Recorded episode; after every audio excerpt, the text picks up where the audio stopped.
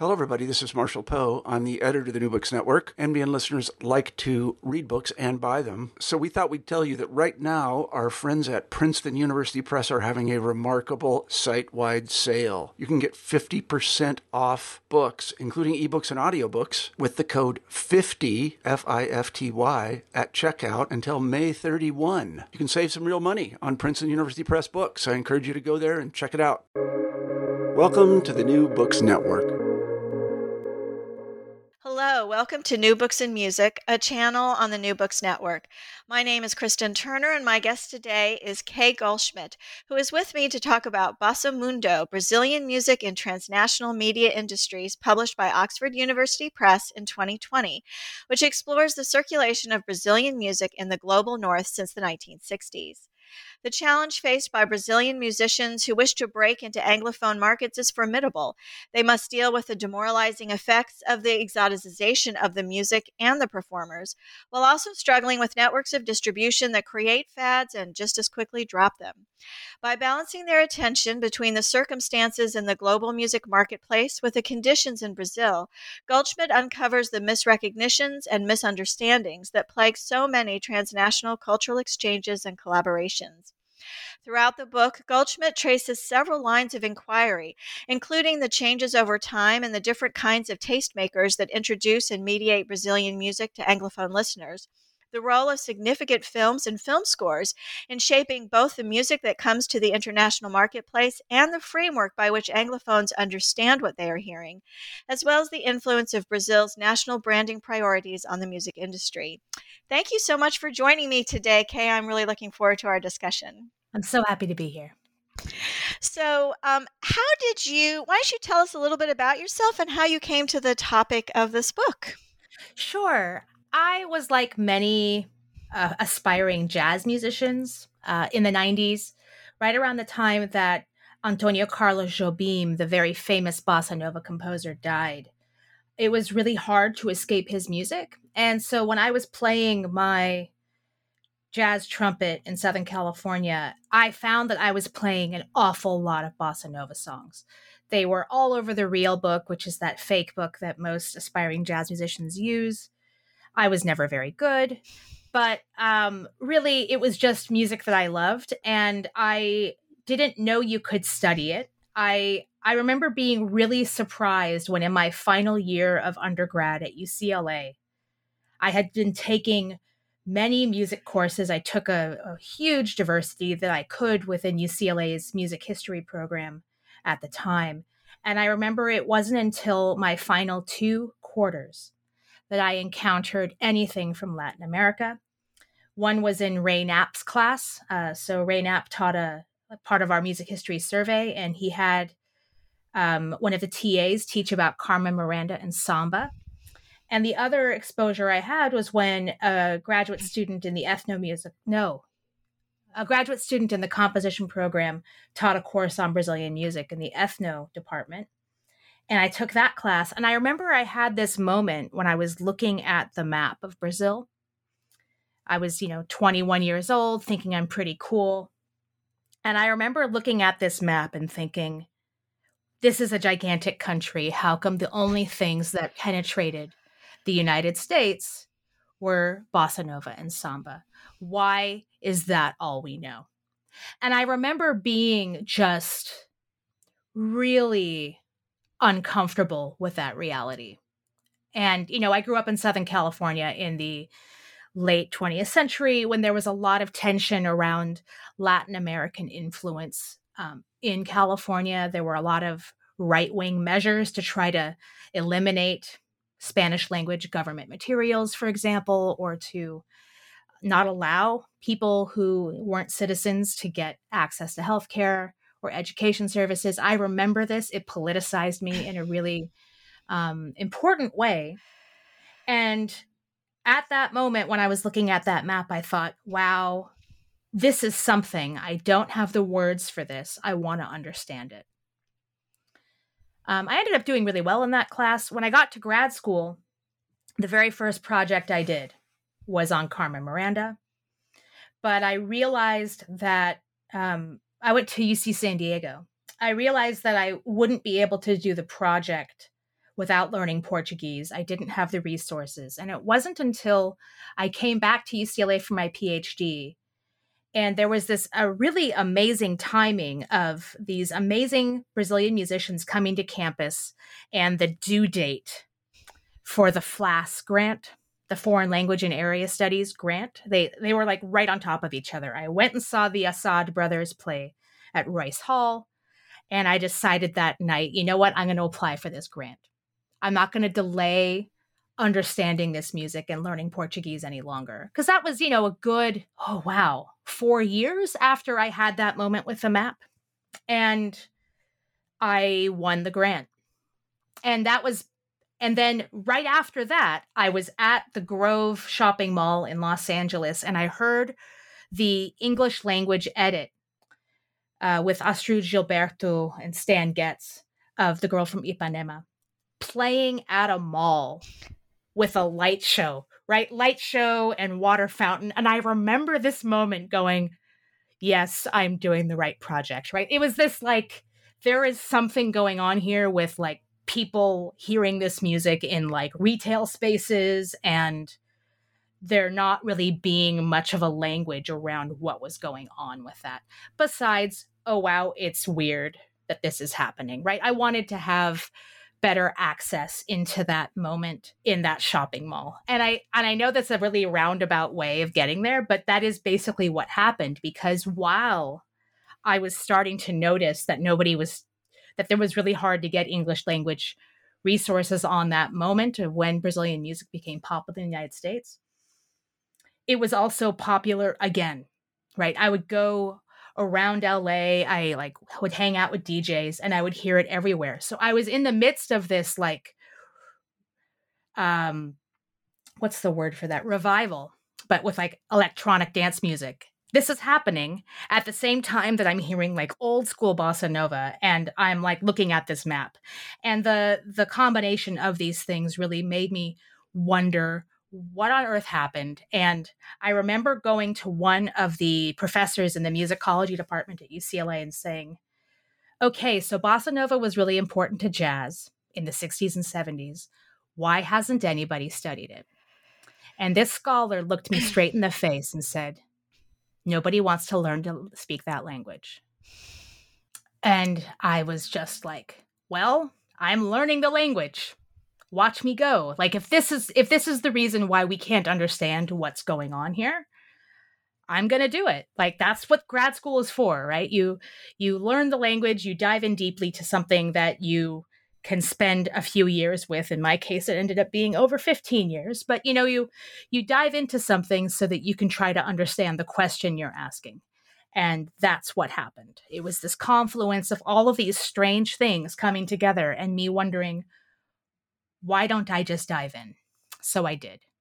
And I, I really dove in. Like it was like I went to Brazil. I did the research. Like I did the, I did the work, but like it was really odd to me that nobody had bothered to ask the question before. I, I think I understand better why nobody has asked the questions I was asking, but um yeah, I I just decided to go for it and doing the project the way I did it meant that I had to have a very good grasp on popular music history in two separate places, if not three. Right? I had to understand what happened in the United States, Brazil, and England. And that, um, I think that's tricky. I don't think that's the kind of project everybody wants to do. Well, that certainly, you know, stood out to me that you know sometimes you get books that are about transnational circulation but it's really about just the place that it's circulating to or one of them mm-hmm. or you know it's very rare that you get two that's hard enough the you know the brazil to us but then adding the uk and all of that definitely adds the complexity of the research and, and the and the writing challenge i would expect as well to try to keep all of those things straight um, so that definitely comes through as as a, a challenge for the project is, uh, with your sources and and with the writing as well. Sort of keeping all of that straight. yeah. Thank you. It, it was the it was the hardest part. I got to say. Yeah, I'm sure. Well, since you spoke about the girl from Ipanema uh, and as one of those ways that you got into the project, maybe we can also start there. This is this book is really pretty sprawling in the sense that it covers from the 1960s until very recently. Mm-hmm. But one of the um, places that you start is this moment when Brazilian music, and particularly the bossa nova, becomes a fad in the 60s and yeah. um, uh, and you talk about there was a, several things about that that interested me, and one was how um, it, the way that the bossa nova was um, received by jazz critics really brings up to me two two aspects of jazz criticism that um, that I'd love for you to talk about more. One is the racialized aspect of jazz criticism and how in the '60s, you know, yeah. that's a huge subject about how bossa nova was received within the larger context of jazz concerns about blackness and about the civil rights movement and and mm-hmm. um, jazz's engagement with that. But also, there's to me sort of a, a cultural hierarchy or even a class issue as well, where jazz critics so often want to to frame the music as being sort of elite and being above commercial concerns and you know sort of moving beyond its background as you know popular uh, uh, sort of I don't know, the lowest common denominator popular music. So, and that also seems to get tied up. So, can you talk a little bit about that you know, how did we get from Brazil to America or, or Brazil to the Anglophone world with that bossa nova? And what's, uh, you know, what's going on with the um, reception of that, um, of that music? Well, well, it's interesting because a lot of jazz musicians were interested in this music prior to the jazz samba record that Charlie Byrd and Stan Getz put out. So that came out in 1962. But before that, there was the film Orfeu Negro or Black Orpheus, which won all of these awards. Um, and if you talk to Brazilians, they're like, yeah, the sad soundtrack's actually not bossa nova. And so technically, the soundtrack sounds a lot like bossa nova, but it's almost there. Like it's just like right before that moment. But the record did really well, right? And all of these jazz musicians were listening to it and trying to figure out how to make it work, especially on the West Coast. And when Latin jazz approaches were entering into the the jazz press and into recordings, there was a really strange, I'm going to say narrow understanding of what Latin jazz could be. And there was also an intense discomfort with anything that wasn't fast and polyrhythmic. And I, I, it took me a long time to understand this piece of the puzzle. And I even like went digging into like the history of payola and how the jazz press responded to that. I ended up cutting all of that out of the book. It got to be too long. But there was this intense discomfort with like Nat King Cole releasing a romantic Latin album, right? Pop vocal jazz doing Latin in a way that wasn't polyrhythmic, that wasn't mambo. Because what they understood to be hot Latin jazz was just that up tempo, polyrhythmic. So it played into all of these really messed up racialized expectations of what Afro Latin America was about.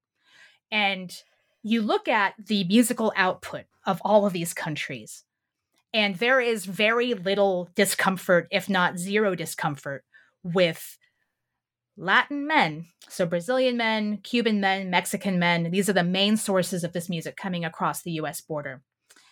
Doing romantic music without it being any sort of threat to their uh, masculinity the way that they could do these slower styles with the same intensity that say Tanga by Machito sounded, right? That the same kind of, you know, you you you look at the Afro-Cuban music that was so popular just before bossa nova hit, and it would be just as as intense with the rhythmic nuance, but it would be at a much slower tempo and the texture would be with violins and flutes, right?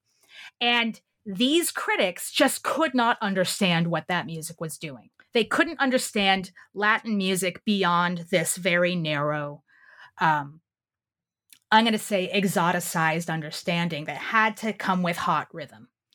And when I found all of that information, I was like, well, that sure explains a lot because you see similar kinds of discomfort around Black musicians uh, doing slower styles, right? There was this expectation that it only Miles Davis really got to do the slow stuff, right? Like he was the one guy who who was given that much license to be vulnerable in, and strong right and you look at cool jazz and the entire legacy of that of being like restraint but everybody knew those guys could rip if they wanted to well part of the problem was these critics didn't understand what was happening anywhere else and so when you had this reception of Antonio Carlos Jobim and João Gilberto and all of these really fantastic Brazilian musicians playing a slow, subdued style with rhythmic ideas that these guys didn't understand, it was it was a very uncomfortable moment, right? It was right on the edge of tacky or played out, especially once Americans tried to understand the rhythms. Because the right micro rhythmic way that these musicians from Brazil were playing the bossa nova rhythms or the samba rhythms was so different just in terms of where the emphasis is and where the speeding up happens. It's so different. And you try to get like an american jazz drummer to play it and it just sounds corny. And i, I say this in the book you know i think I, I talk about it being square um, because it doesn't quit it doesn't fit. Um, this really amazing uh, dance and performance studies scholar named Barbara Browning talks about if you think too much about the subdivisions of the beats in samba you're you're gonna you're gonna trip you're gonna mess up you're not gonna do it well because the micro rhythmic sensibility has to be felt. And i think these guys who were critics never bothered to try to feel it. I honestly believe that. I didn't put that in the book but I'm like, this is after reflecting on it. I'm like, I just think they didn't do it. But the really messed up way, the the biases towards um, placing Western values onto these musicians, it it happened to black musicians all the time, right? You look at this really infamous moment when Gunther Schuller tried to interpret Blue Seven through like motivic analysis, that's the same kind of messed up thing that's happening here with these musicians. Oh, wow, these chords sound like Debussy. So therefore, right, we understand it this way, but you're not doing rhythms in the way we understand. And you'd see these uh, critics complaining that it didn't swing. Why didn't it swing? Because it's not the same value of swing. Right? They would actually say this. They would get mad at at at at João Gilberto or João Donato or all of these original bossa novista guys, right? That's how you call them, for not playing with the same rhythmic sensibility that's coming from from North America, and it just blows your mind that they were just that thick about it. I hope that that gets to yeah, some of your. No, absolutely. But I, I guess part of me was you. You talked a lot about in the book about how they also were uncomfortable that it seemed faddish. That Yeah. you know people were Oh, coming oh, out with yeah. so right, and that to me, that's what triggered my idea of is this them trying to, you know, well, we're too good for this sort of ba- these fads, right? Jazz is.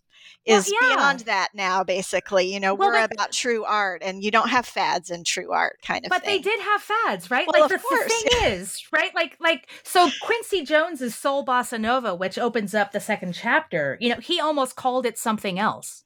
And then he threw in these Brazilian effects at the beginning with this instrument called the cuica, which uh, you'll often hear in samba when things are heating up. It sounds like a dog barking a bit. Um, but it's a friction drum. And he threw that in at the beginning. And there's a little bit of polyrhythms, but it might as well have been any other style. But Quincy Jones is like, yep, I know how to make money, right? And he, and the idea that you could throw in little touches of bad bossa nova rhythm and make lots of money was something that really freaked out the jazz press.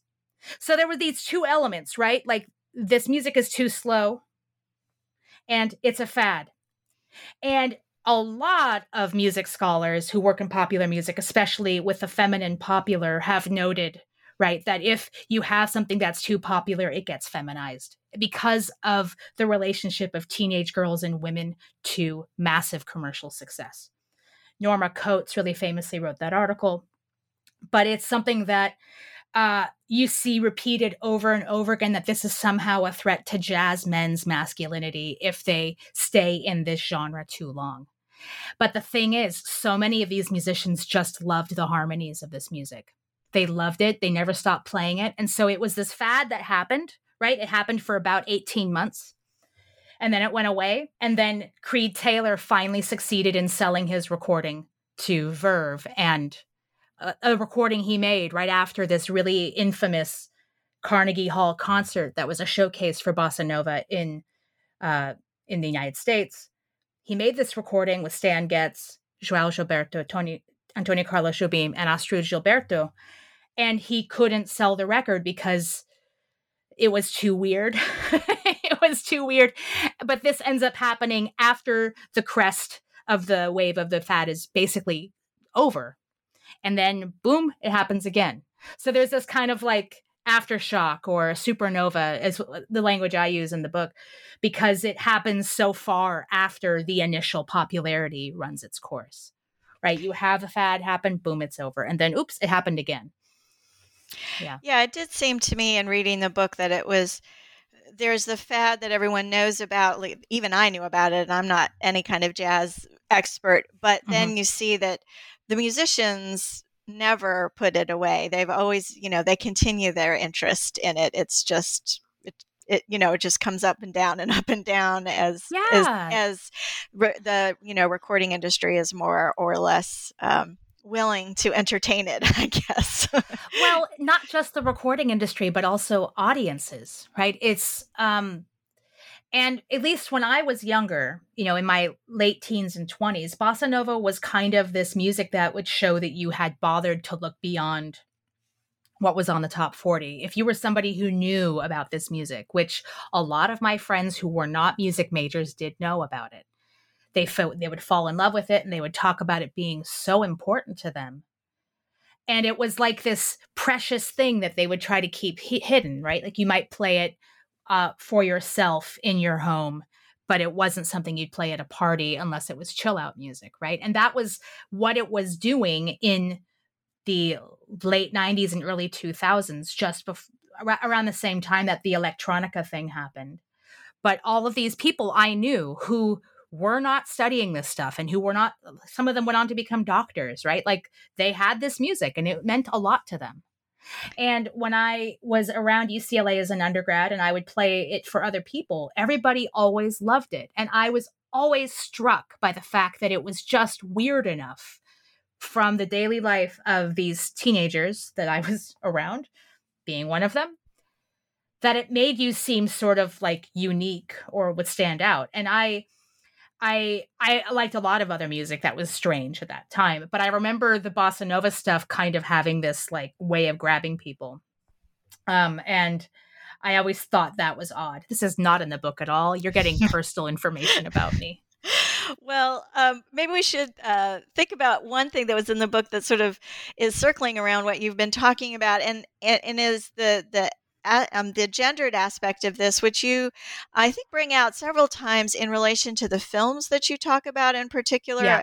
And that was something I was surprised to see as much information about film music and film scores and and these these sort of important films um, as you have in the book. So maybe you can, if you, I'd love for you to talk a little bit about not the films that you see as being important in this transnational exchange and how I was particularly interested about how the way that shaped how people understood the music then then they that may not have anything to do with those films but then hearing brazilian music in general it seemed like yeah. you know and i wasn't sure if if it was a you know are the films creating those exoticized gendered sorts of stereotypes or are they confirming stereotypes that were already around? You know it's sort of a chicken and egg question perhaps but well i'm going to say the stereotypes were there before um, because you had prior to the bossa nova moment, you had Carmen Miranda and you had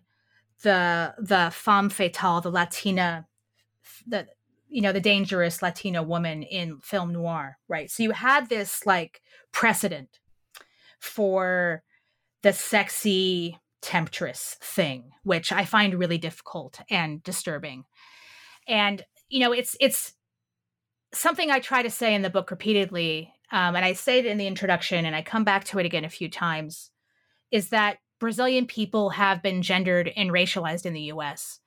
in a way that has had a profound impact on what kinds of music is successful with that crossover context. So in general, the women who found success in the US, and I tried to talk about at least one per chapter. Like I actually made an effort to do that because I kept on seeing it happen. They would get even more exoticized because they sang with an accent.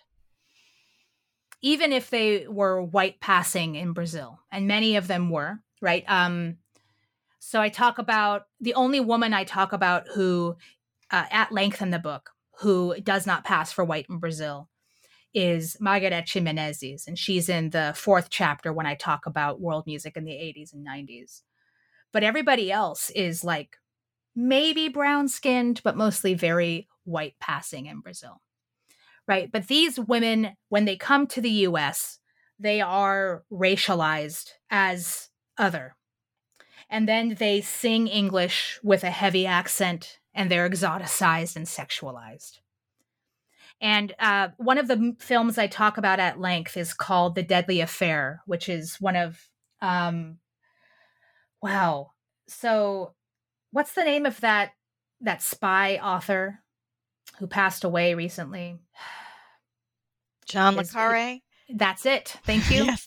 it was it was a John le Carre novel that got adapted. I'm like I'm like I'm like I'm forgetting his name. I used to talk about this stuff all the time. John le Carre's book, uh, I think it was like Call from the Dead or something, um, got adapted into The Deadly Affair. And the film uses Astrud Gilberto's voice in Portuguese to signify sexual deviance or or sensuality, and it's all over the movie. Um, and I wouldn't have even known about this film except I was looking up Quincy Jones music. This is how I found it, right? And then I found out that it was like actually a really interesting text and it wasn't the only one. You know, and I and I remember looking at this film going, "My god, they they have Portuguese in the score." But when they released the soundtrack, they had Astrud Gilberto singing in English, right? And mm-hmm. so that yeah. that's part of what happened there. But every time she appears in the film, that her voice the, and what she's doing in bossa nova, it's like a moment of sexual tension that's also probably very dysfunctional. And I was like, huh, that's interesting. And I in the book I talk about this as being a very adult context because it's it kept on happening in these contexts when it was about adult situations, about sex and sexuality, sometimes about mourning, sometimes about like this this really terrible movie um where a guy becomes is is mute right? Um, I talk about that film at length too. that one I had to go to a film archive to watch. Uh, it's called The Gentle Rain. And um, that one also had Astrud Gilberto's voice um, in the promo materials because they put out, she, she sang the song on one of her records, right? But she had this, a way of singing that sounded passive, right? Because she was a little bit flat. And she also sang with a heavy accent and when I talk to to older men about this, you know, people who I know who own the records, they would say, "Oh yeah, she just seemed really sexy because of that." They they would make one of them actually used far more vulgar language to talk about it with me, and I was like, "Okay, then my interpretation of this moment is not off, right? Like this is something that actually shaped how the music went from being a teen dance fad to being sexy background music." And if you looked in some of the old stereo uh, review magazines, sometimes they would be explicit about this being really good makeout music, right? They would actually use that language because the assumption was the only people who were reading these magazines were straight white men. And so they would talk about it in these uncomfortable ways i'm going to say as as somebody who was digging around in the british library or you know other other archives finding really clear evidence that these voices, as exoticized, were doing that kind of work at that moment. And yeah, um, but it kept on happening. These these women would sing and they would be sexualized, and they would be it, it would be blatant in the in the media record. Like it was just so not subtle.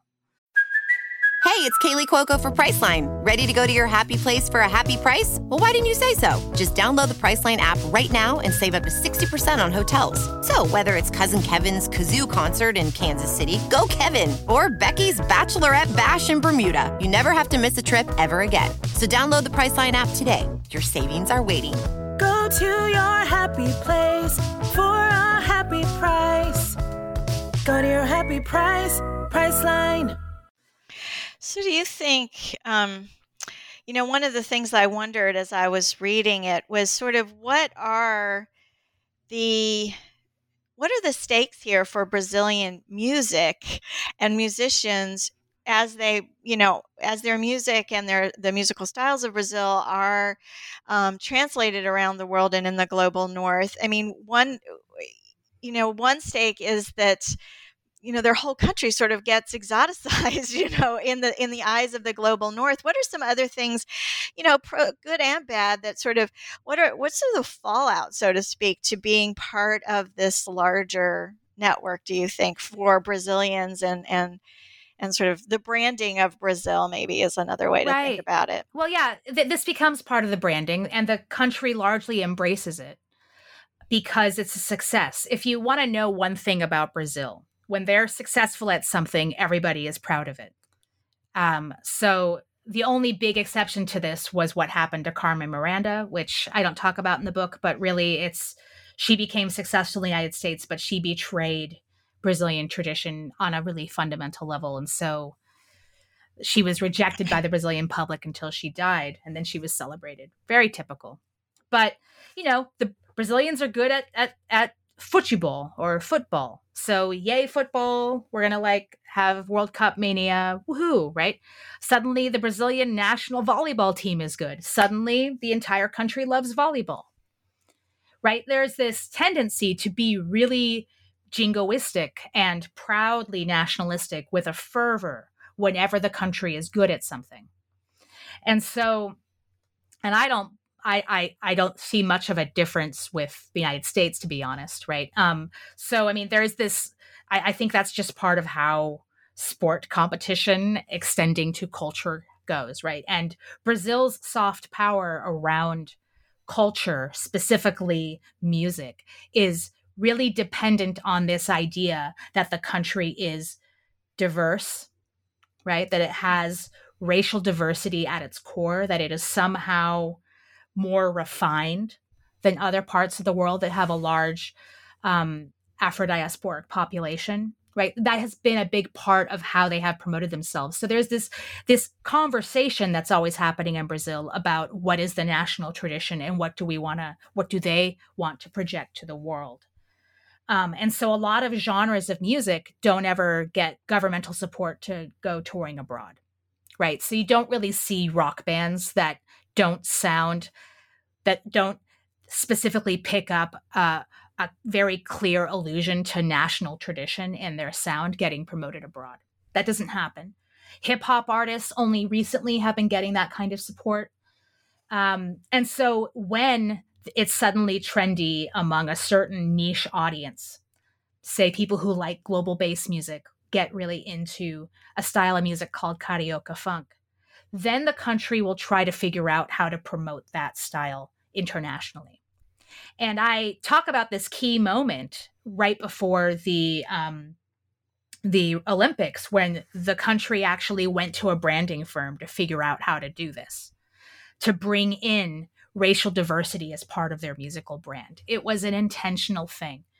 Um, and then all of a sudden you saw hip hop being celebrated it was a very interesting moment like what what went on here? And there's a guy a sociologist um, who actually did all the research on this and he published it in portuguese. But he talked about how suddenly hip hop and funk were okay as part of the brand because they were black enough. And for me, that's just a bit horrifying because of the massive injustice that Black people in Brazil continue to face and the inability of the culture to actually find a language to talk about this. Um, the myth of racial democracy has been so powerful that talking about the fact that the racial wealth gap is so apparent will get people to say, "Oh, but that's not an issue of race; that's class," you know. And um, it there are some people who talk about this as really being hegemonic, the inability to discuss this. Well, when you look at what gets promoted abroad, what Brazil puts on its say front page or when there's a big celebration of Brazilian music in France, what kind of music do they promote there or what did they promote when the when the flag was handed over in London in 2012 at that Olympic ceremonies? What did they promote in 2016? It's a really narrow vision that has to conform to what the elite classes of Brazil like about Afro Brazilian culture. It's a very narrow vision. And so when I was trying to understand why only these narrow, very narrow genres got to the United States, it wasn't just the, the jerky critics in Downbeat Magazine or Rolling Stone or Melody Maker or whatever, Los Angeles Times, the New York Times. It was also what the people in Brazil were willing to support to send abroad. It wasn't just one side. Yeah, yeah, that's just fascinating. And you know, one of the other thing, um, so you do talk about sort of gatekeepers and tastemakers and cultural influencers a lot to sort of, as you've been talking about, to explain, you know, like you were saying, what gets trans, you know, what gets circulated and what sort of sticks yeah. in that circulation. But one of the other things you talked about and you brought in uh, your own personal experience is the influence today in, in terms of the, the circulation at the present moment of uh, of the sort of background technologies and the kind of faceless, nameless chart makers and you know playlist curators and and mm-hmm. you were a curator a playlist curator for a short time and for a short time i quit as soon as it was purchased by apple oh okay well you know um and that was just fascinating to me because i think um, seeing the people out front, the people who own the record companies or the critics or you know whatever that that's that's one way to to understand that taste making. But I'd love for you to explain a little bit more about the sort of background stuff that sort of happens out of sight, um, yeah. and some of it is almost automated, you know, in the in the way that it works because of the of the technology that we use today. Sure, you're talking about the stuff I was doing with uh, algorithmic attention. Yeah, yeah. yeah. Yeah. Um, well, I worked for a company called Beats Music um, when I was out of work. You know, uh, I was a precariously employed academic for many years before I got my current job. And um, when I was doing this work, I was paid really poorly. I, I always like to say, yeah, like, I remember when the guy who hired me told me how much we were paid. I was just like, wow. He's like, well, you can make the most of it, you know? And I remember I reached out to some of my contacts in Brazil because I did a lot of research among the record labels. And I reached out to one of these record labels and said, Hey, you know, I'm working for this um, this particular streaming music company. And I remember the guy I talked to was like, Is that like Rdio? Like I remember it was a different company. Like his frame of reference was a different one. And um yeah, so part of what happened with Beats, at least, was that we were encouraged to make deals with music industry people. We were encouraged to try to spotlight them so that they wouldn't be so upset about streaming music. That was part of the, the thing, right? Like, so I was like, great, I'll reach out to my independent label contacts in Brazil and I'll do this. But what I remember most was how completely stupid the back end of these systems was right? So I would be trying to make a list and I couldn't find the recordings because there would be a spelling error or you know, Beats at the time really wanted me to get the original artwork for whatever track I was trying to get on there. And you wouldn't be able to find it. And so then I ended up using a competing service to figure out where is the mistake, right? How can I find it? And it was really inefficient. Well, in that kind of environment, right, where you're being paid per playlist and you're encouraged to make them as fast as possible, as soon as you hit any kind of friction, with metadata errors, you're going to try to skip the whatever is causing the problem, right? You think about if you're getting paid, say, I don't know, 20 bucks an hour per playlist or $25 and you think about how much time it takes to navigate those errors how how worth it is it going to be for you to go find the actual thing you want? The thing you know is good. And then how much time do you have to actually listen around beyond the stuff you already come in knowing right if you're being paid 20 25 bucks a playlist the back end is clunky. The way that the record industry people have entered in their metadata is full of errors. Is it going to have diacritical marks? Right? In Portuguese, there are a ton of these diacritical marks, not just accents, but the tilde over A's and O's and E's. And like it's just a, a part of the language is they have the tilde just happens over a's i'm exaggerating. But um you know it's a it's a part of the language. The c sometimes has the the flag on it you know that goes down. Sometimes the accent goes the other way like in french. And you if you can't figure out what how are you supposed to make the playlist good so that's one element. The element of like actually making deals with record labels. All of this is happening behind the scenes. You don't know. You're looking at this playlist. Has it been made for you automatically? Did somebody pay a lot of money to have their picture featured on that playlist? Today on Spotify, right? If you look at this playlist and they've suddenly featured a certain artist, how much did that record label to make, pay to make that happen? You don't know. It's not public right? It's a different kind of payola system. But for artists who are not singing in English and who are not from continental Europe and the United States and Australia, right? If we're going to like really expand Canada, right? If we're going to expand and ter- talk about where breaking into the market is possible, how are you supposed to get your stuff out there? How much money do you pay for a service to promote you? How much does that eat into your bottom line? Is it really worth it in that case?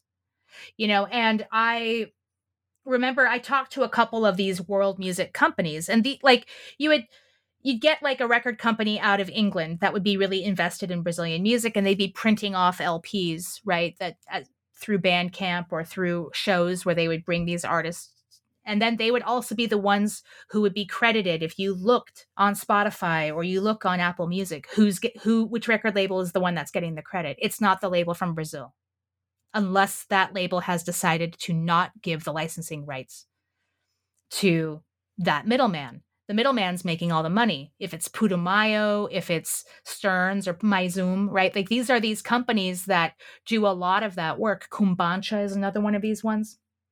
And their Six Degrees Records was a really big one that did this, where you go on Spotify, you think, well, at least they're going to get a penny, right?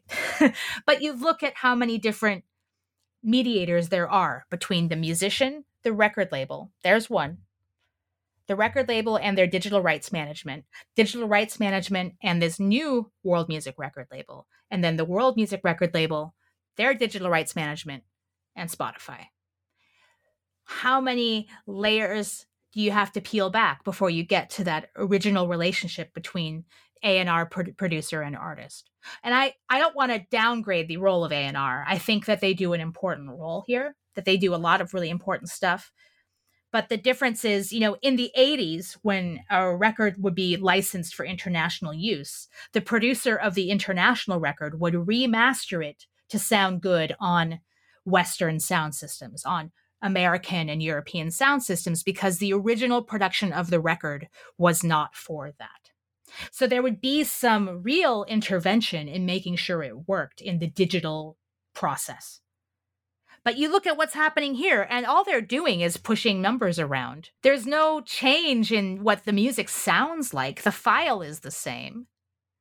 The only difference is who's getting paid and how much less of the pot are they getting, right? So if you listen to, say, there's this really great artist named Criolo, right? He's a really big deal.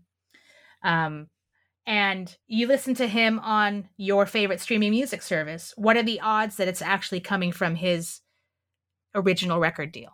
How much money is he actually getting? It's it's he's not getting anything really unless you stream it from like YouTube. He's more likely to get the money in that that case. But it's just really quite astonishing how many intermediaries there are at this point.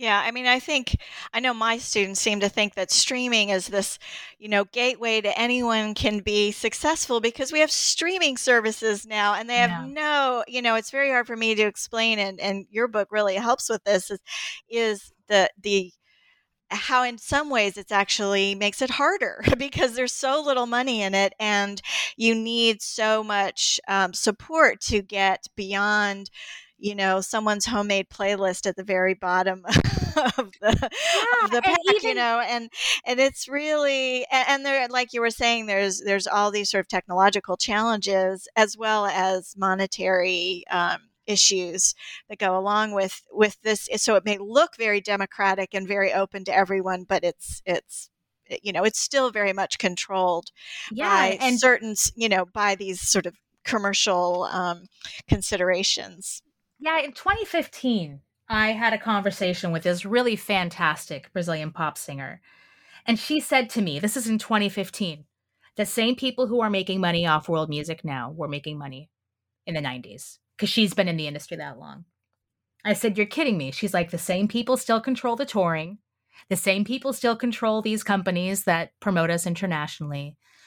We don't make that much money if we make anything at all when we do this. It's more of like we want to we want to get out and we want to go do this but it's that's not the incentive. For most of these artists it's you know they want to be part of of the international exchange of musical ideas. They want to they want to get out there. They're but they're not actually making much when they go to say london or uh france. You know some of these bands make money off of that but it's uh, that's not why they do it and in fact they have to get grants from brazil the brazilian government to go do it because they can't they don't make enough money in the process Well, you bring up this world music label, which um, you know you're critiquing right now. I think in some ways, and there's been a lot of ink spilled over the issue, the problematic issues of sort of that label and the way that marketing works in world music.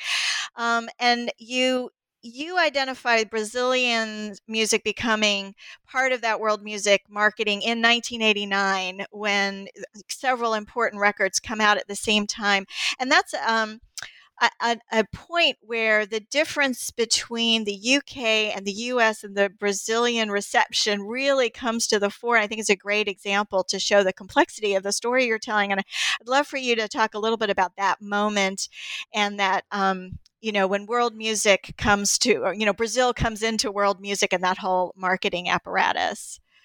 yeah well because what i mean world music as a as a, a, a name was invented in england and it was mostly for the music that was circulating from former british colonies let's be real right so asia africa um, and it was like for field recordings and this interest but in in music that wasn't from english speaking countries and wasn't being performed by mostly white artists right? Like it's really racialized very obviously about empire. There's interest in that in the united states too but their the version of world music that starts to happen in this country also includes reggae also includes music from the caribbean in a really uh, different way than what you see happening in england. Like the, the split is just so apparent. You look at the press around this stuff. In in the united states it's like reggae and latin america and african music right and almost no indian music whatsoever in england it's like african music Middle Eastern music and Asian music. Why? That's where the former colonies are. If you look at um, the school of, oh yeah, SOAS, the University of London, right? That is School of Oriental and African Studies. That the name of that school as part of the University of London is to cope with the former empire, right? That, that it's to understand it and in England's role.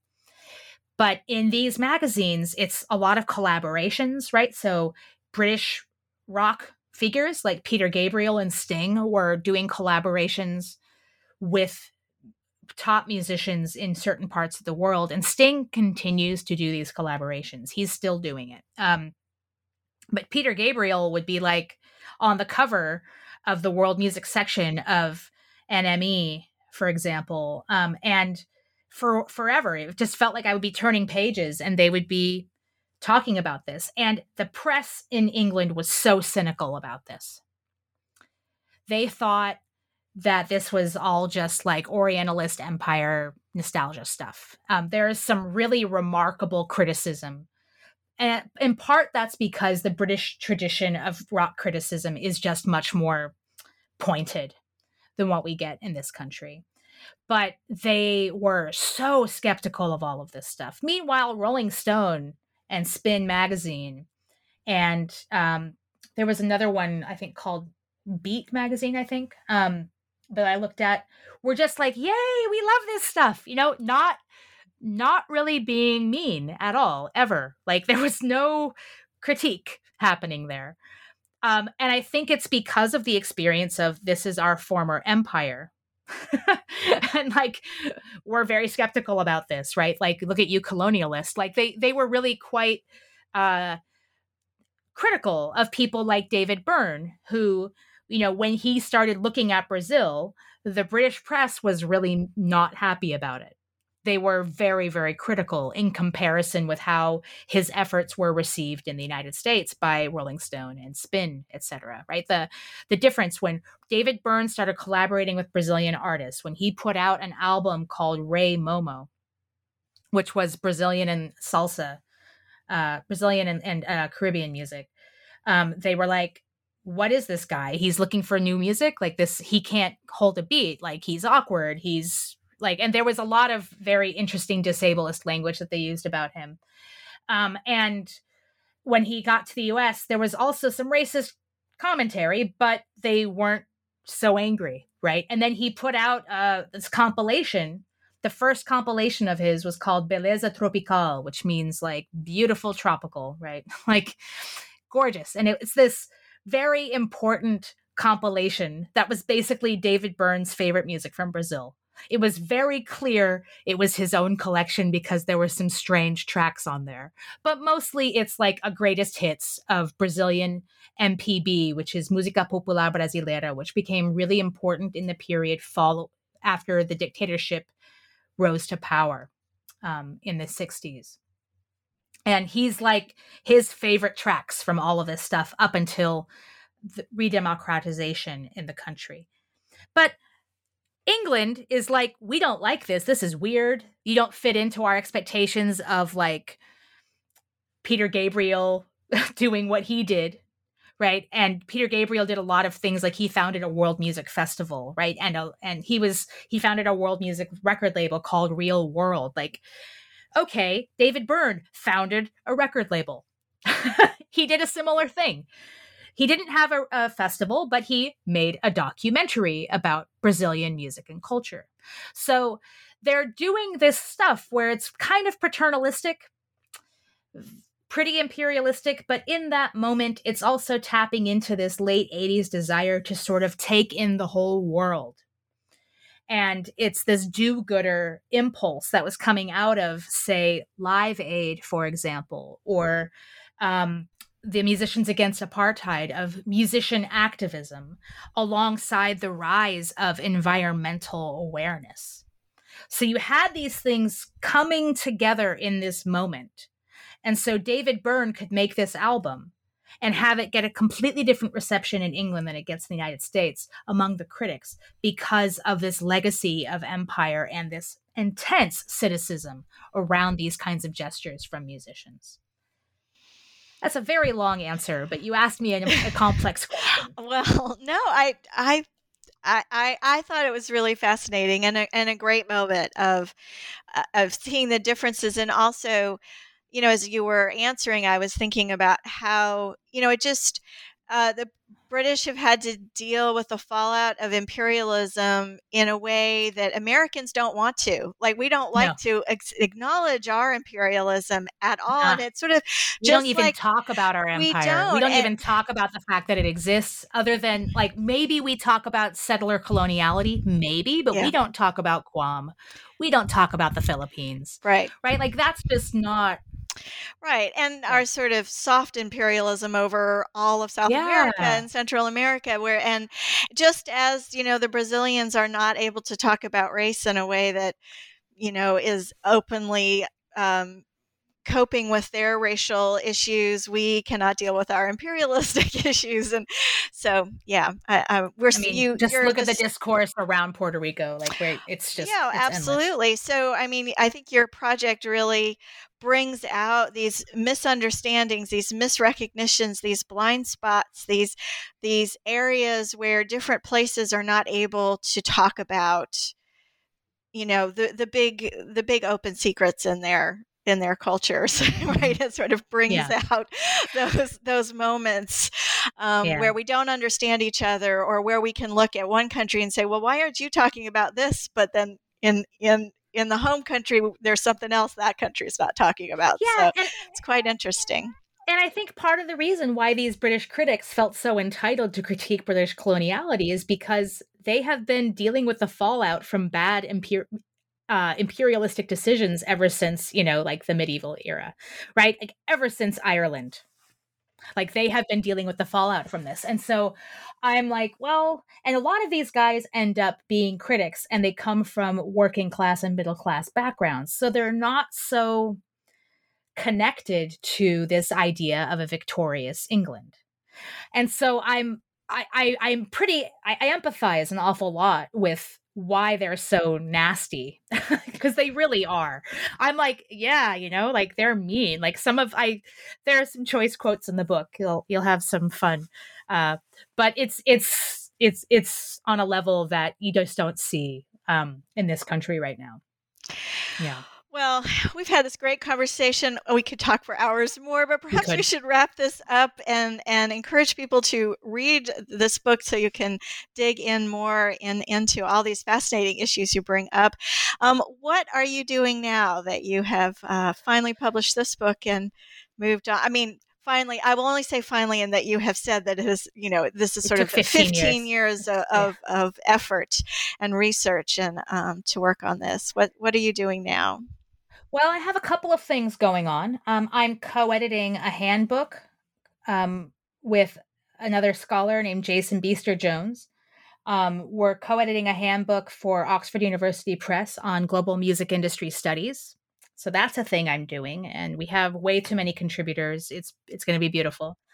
Um, I'm also I've been engaged with some co-editing and writing projects on topics that aren't necessarily about Brazil anymore. So I uh, collaborated with a couple of other young emerging scholars for a special issue of American Music, for example, that was all about digital listening, um, where I talked about my experience of being a curator for Beats Music. And I'm doing another one uh, with the same co editors. We're going to be doing a different issue um, for a different journal. I'm going to keep it quiet, but that's going to be about issues of surveillance and privacy with listening. So I've been really interested in this question because of my experience of uh, what happened when I was working for Beats Music and my current experience of having to use these technologies when I teach or just play music.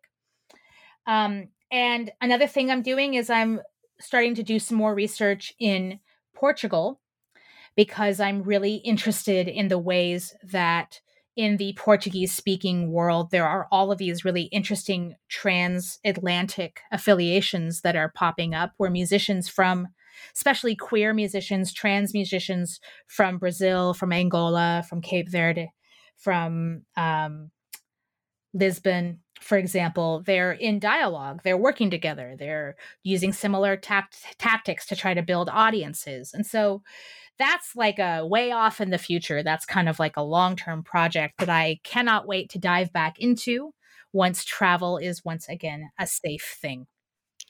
But there you go. I have Well, I have my hands in lots of different. It pots. sounds like it, and I'm certainly looking forward to seeing some of those projects come to fruition and into print. Um, so, this is Kristen Turner and New Books in Music, and my guest today has been Kay Goldschmitt talking about Bossa Mundo, Brazilian music, and transnational media industries. Thank you so much for joining me today. Thank you.